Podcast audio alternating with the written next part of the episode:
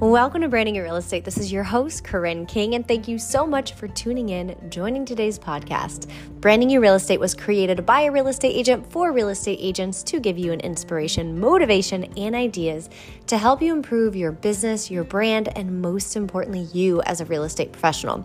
So, today's topic is all about listing and more so not how to get a listing or how to win over the listing but once you have the listing once you've signed it now what I am in a mastermind group and someone said, Hey, I've been a buyer's agent and I finally got my first listing. Great. And then she was like, Well, what do I do? What do you guys suggest who have been heavy listers? How do I service my client to the best of my ability? And I have some tips on that. I mean, there's so many different ways you can do it, and your location might dictate that. I have been, I, you guys have heard me talk about this. I, you know, I jumped on a team almost a decade ago now that primarily focused on like they were one of the heaviest and still are we still are one of the heaviest listers in our region. And so i got to jump in and mainly just focus on that. And the team lead and the mentors i've had along the way have really shown me how you take care of your client how you really nurture those listers. Now for my area it's a little different because we're a secondary market um, that people have to fly to to come look at real estate generally for the market that we or the segment of the market that we serve and our ideal client our properties sit on the market a little bit longer. So nurturing them over a longer period of time is our workflow which might be a little different for you. So i'm going to get into you sign the listing agreement now what? Now what do you do? What's next to really stand out make your clients happy and build your brand as well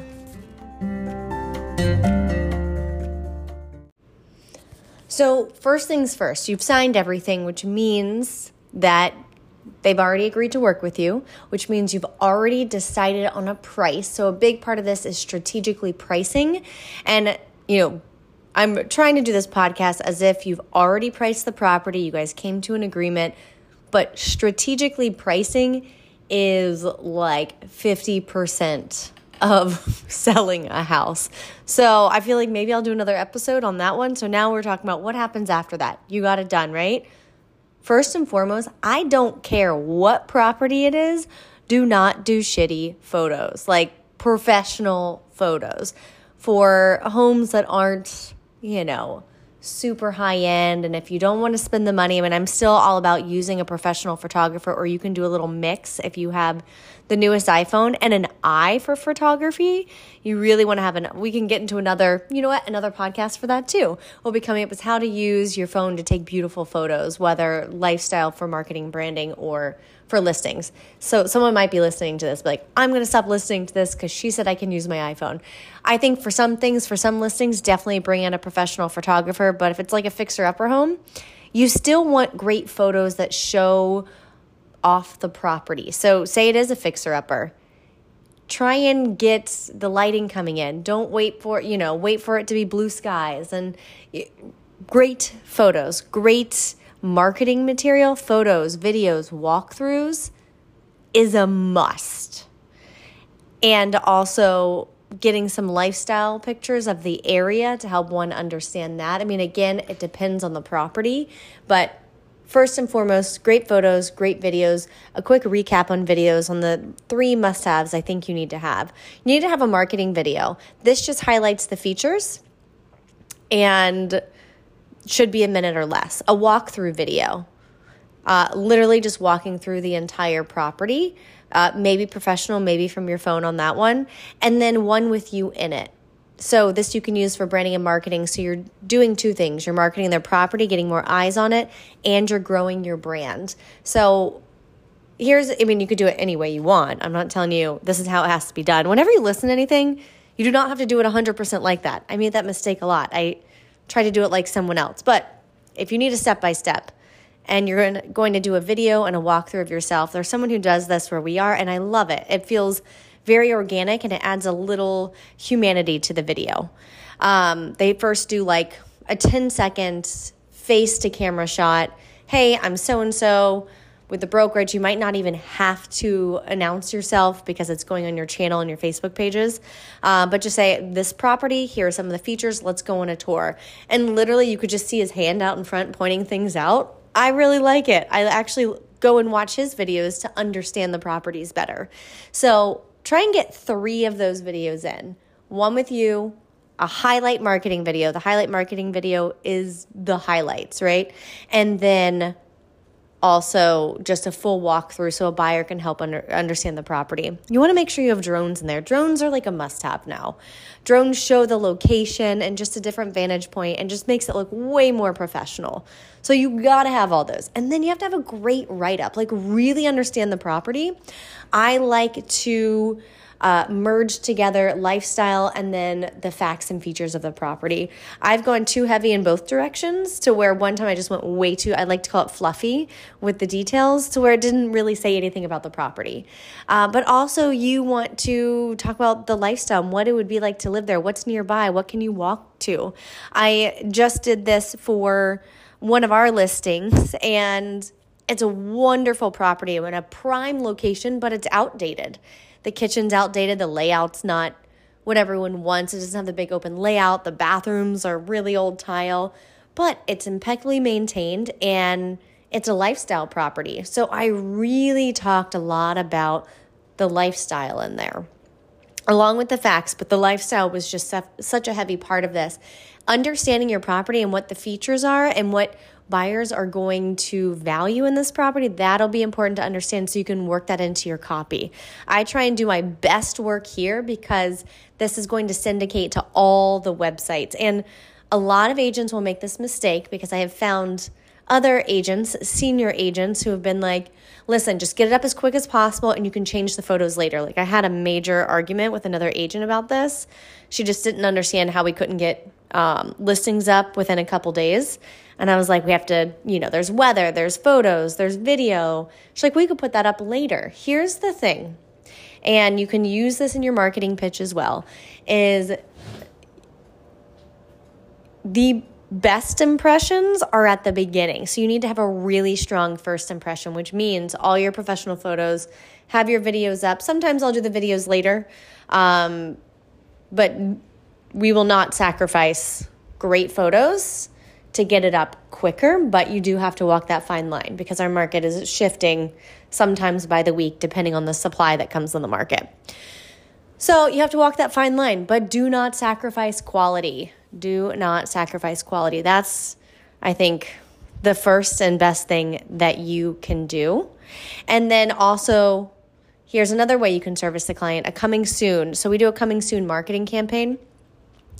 And we only have about 24 hours to do that. You can't, for us, and see each MLS is going to be different. So you need to check with your MLS rules to see what you can do. You might not be able to do it at all.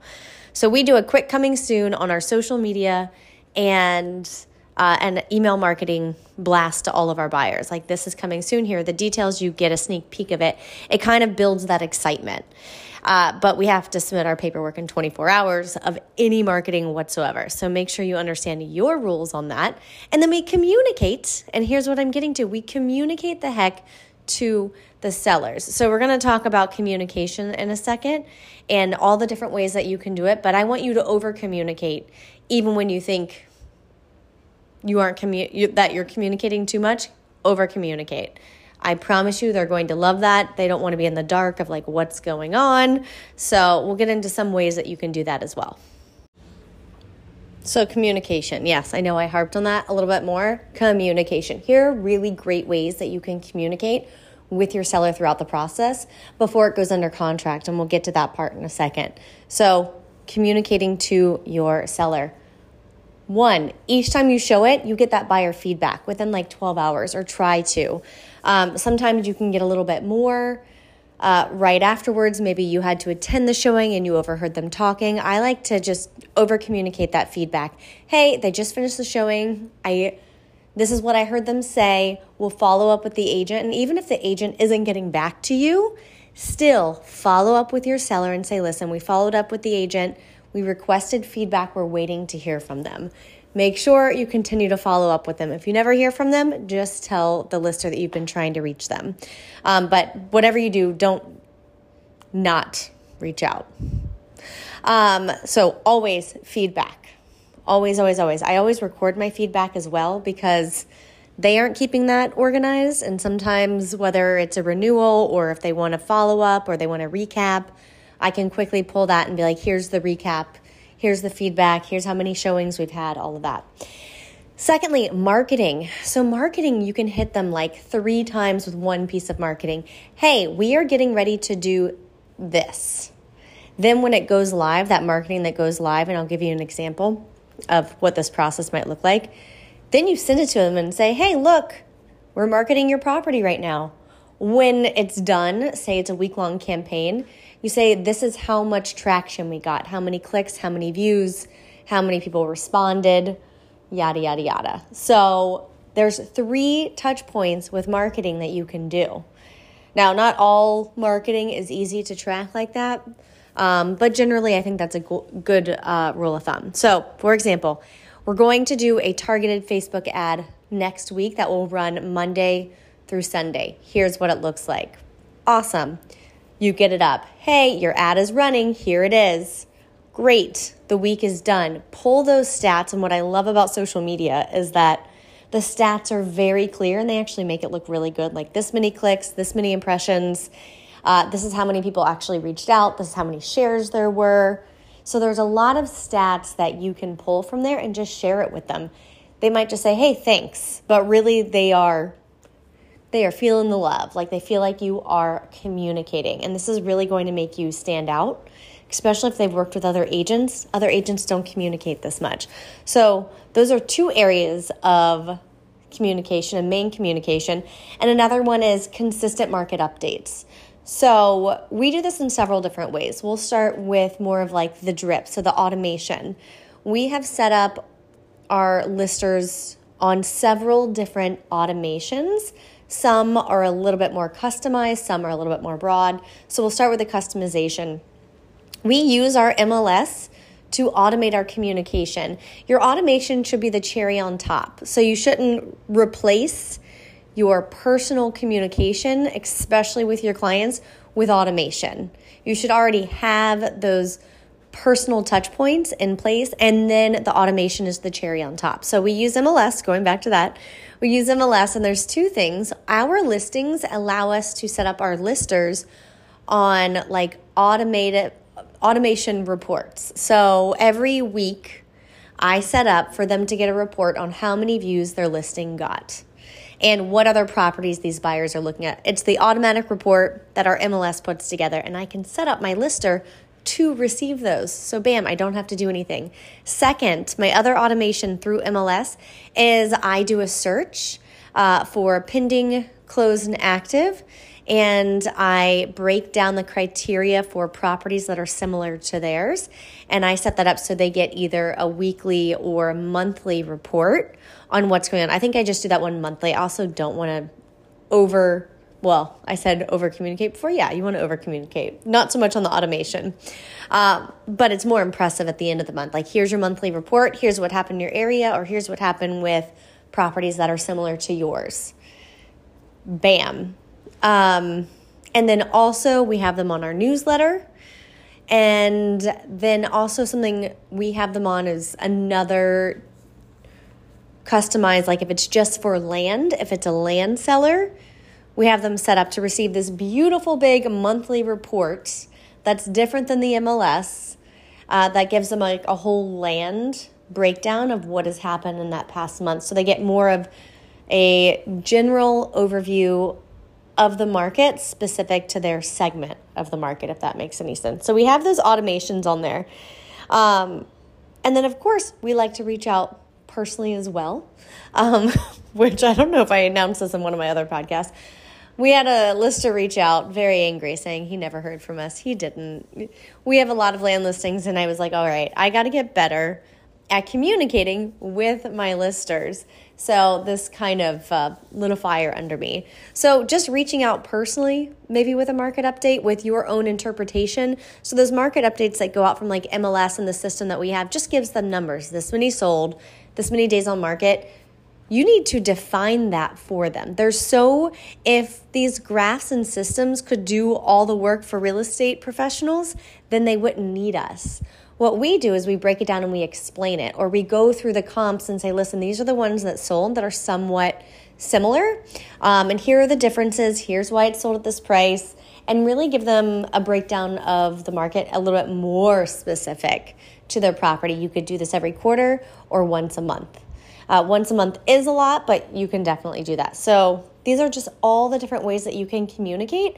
And then also communicating with your lister is big events. Um, you know, uh, did you get their birthday or their anniversary or when they moved to Ireland? I don't know. You can reach out for all of those non businessy touch points. You're driving through the area. Hey, was thinking of you. I'm in your neighborhood. It looks great. They just paved the road. Here's a photo that's going to add a lot of value to your property.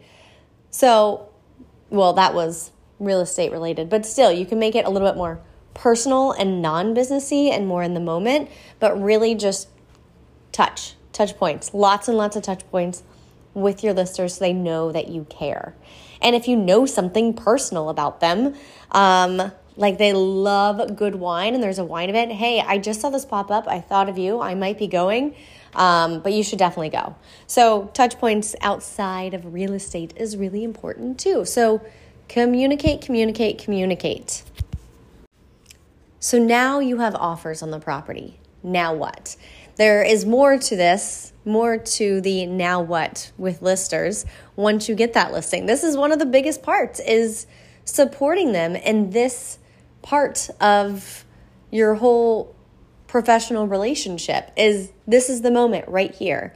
How you negotiate the offer that comes in um, and then once it goes under contract what does that look like? Again we're going to point back to communication. Say you get that offer in from another agent. I'd reach out to the agent, learn a little bit more about the buyer if they'll share anything, make sure that whatever offer they brought in, that uh, you know maybe it's below market or you're helping them decide on a response.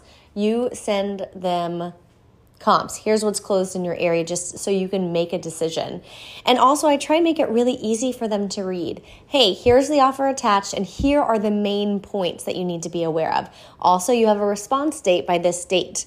Don't expect them to remember that. You want to make sure to follow up. Hey, seeing if you're ready to respond. You have until end of day to get us that response. So again, communicate, communicate, communicate. You are more than a salesperson. This is where you are the consultant, you are the professional. So you want to stay on top of those deadlines. Um, and of course, make it very clear and easy for them. You don't want to overwhelm them. I used to have, and I probably still do, um, have issues with communication. I tend to over communicate in the sense of not over communicating as in like I was mentioning before, but too many words. And it's my job to keep them calm and give them clarity and help them make a decision. I'm not making the decision for them, but I'm giving them the tools that they need to make that decision. And also during this time, you can remind them what are their closing costs. So when you present that offer, like I said, with comps, with information on the buyer, a breakdown, like the details, the main points that they need to be aware of. And then what is the process going to look like from here on out? What are the closing costs going to look like? And you can even put together, which this is something I'm working on, is like a seller guide. Um, which if you might have given this to them earlier in the process or before you signed a listing agreement or maybe right afterwards this could be the second part of your seller uh, of your selling guide is now what, right? Here is what to expect. And here is a guide to help you get to closing. And this could include preparing your home for an inspection, preparing your home for an appraisal. Uh, here's the timeline. You know, here again, here's what to expect. Here is our little black book with all of the contacts that you're going to need, whether they're getting some work done or whatever that is. So be as helpful as possible. So now you come to terms, you share everything, send them a recap. Send them the listing again. Be excited about it. Congratulations, you're under contract. Here's a recap of everything. Here are very important dates. Here are your next steps. And then again, communicate. So that's where you are at this point. And then now you get to the closing table. You've closed. This is something I'm not good at, so I'm putting it out here to hold myself responsible. Don't lose contact with them. This is going to be your best referral. So make sure that you update them in your CRM system, in your database. Make sure they're receiving those monthly or bi monthly or weekly newsletters. Make sure you know a little bit about them. You should at this point. You know, like I said, do they like wine? What kind of events they go to? Where are they moving to? Uh, what are their birthdays and anniversaries?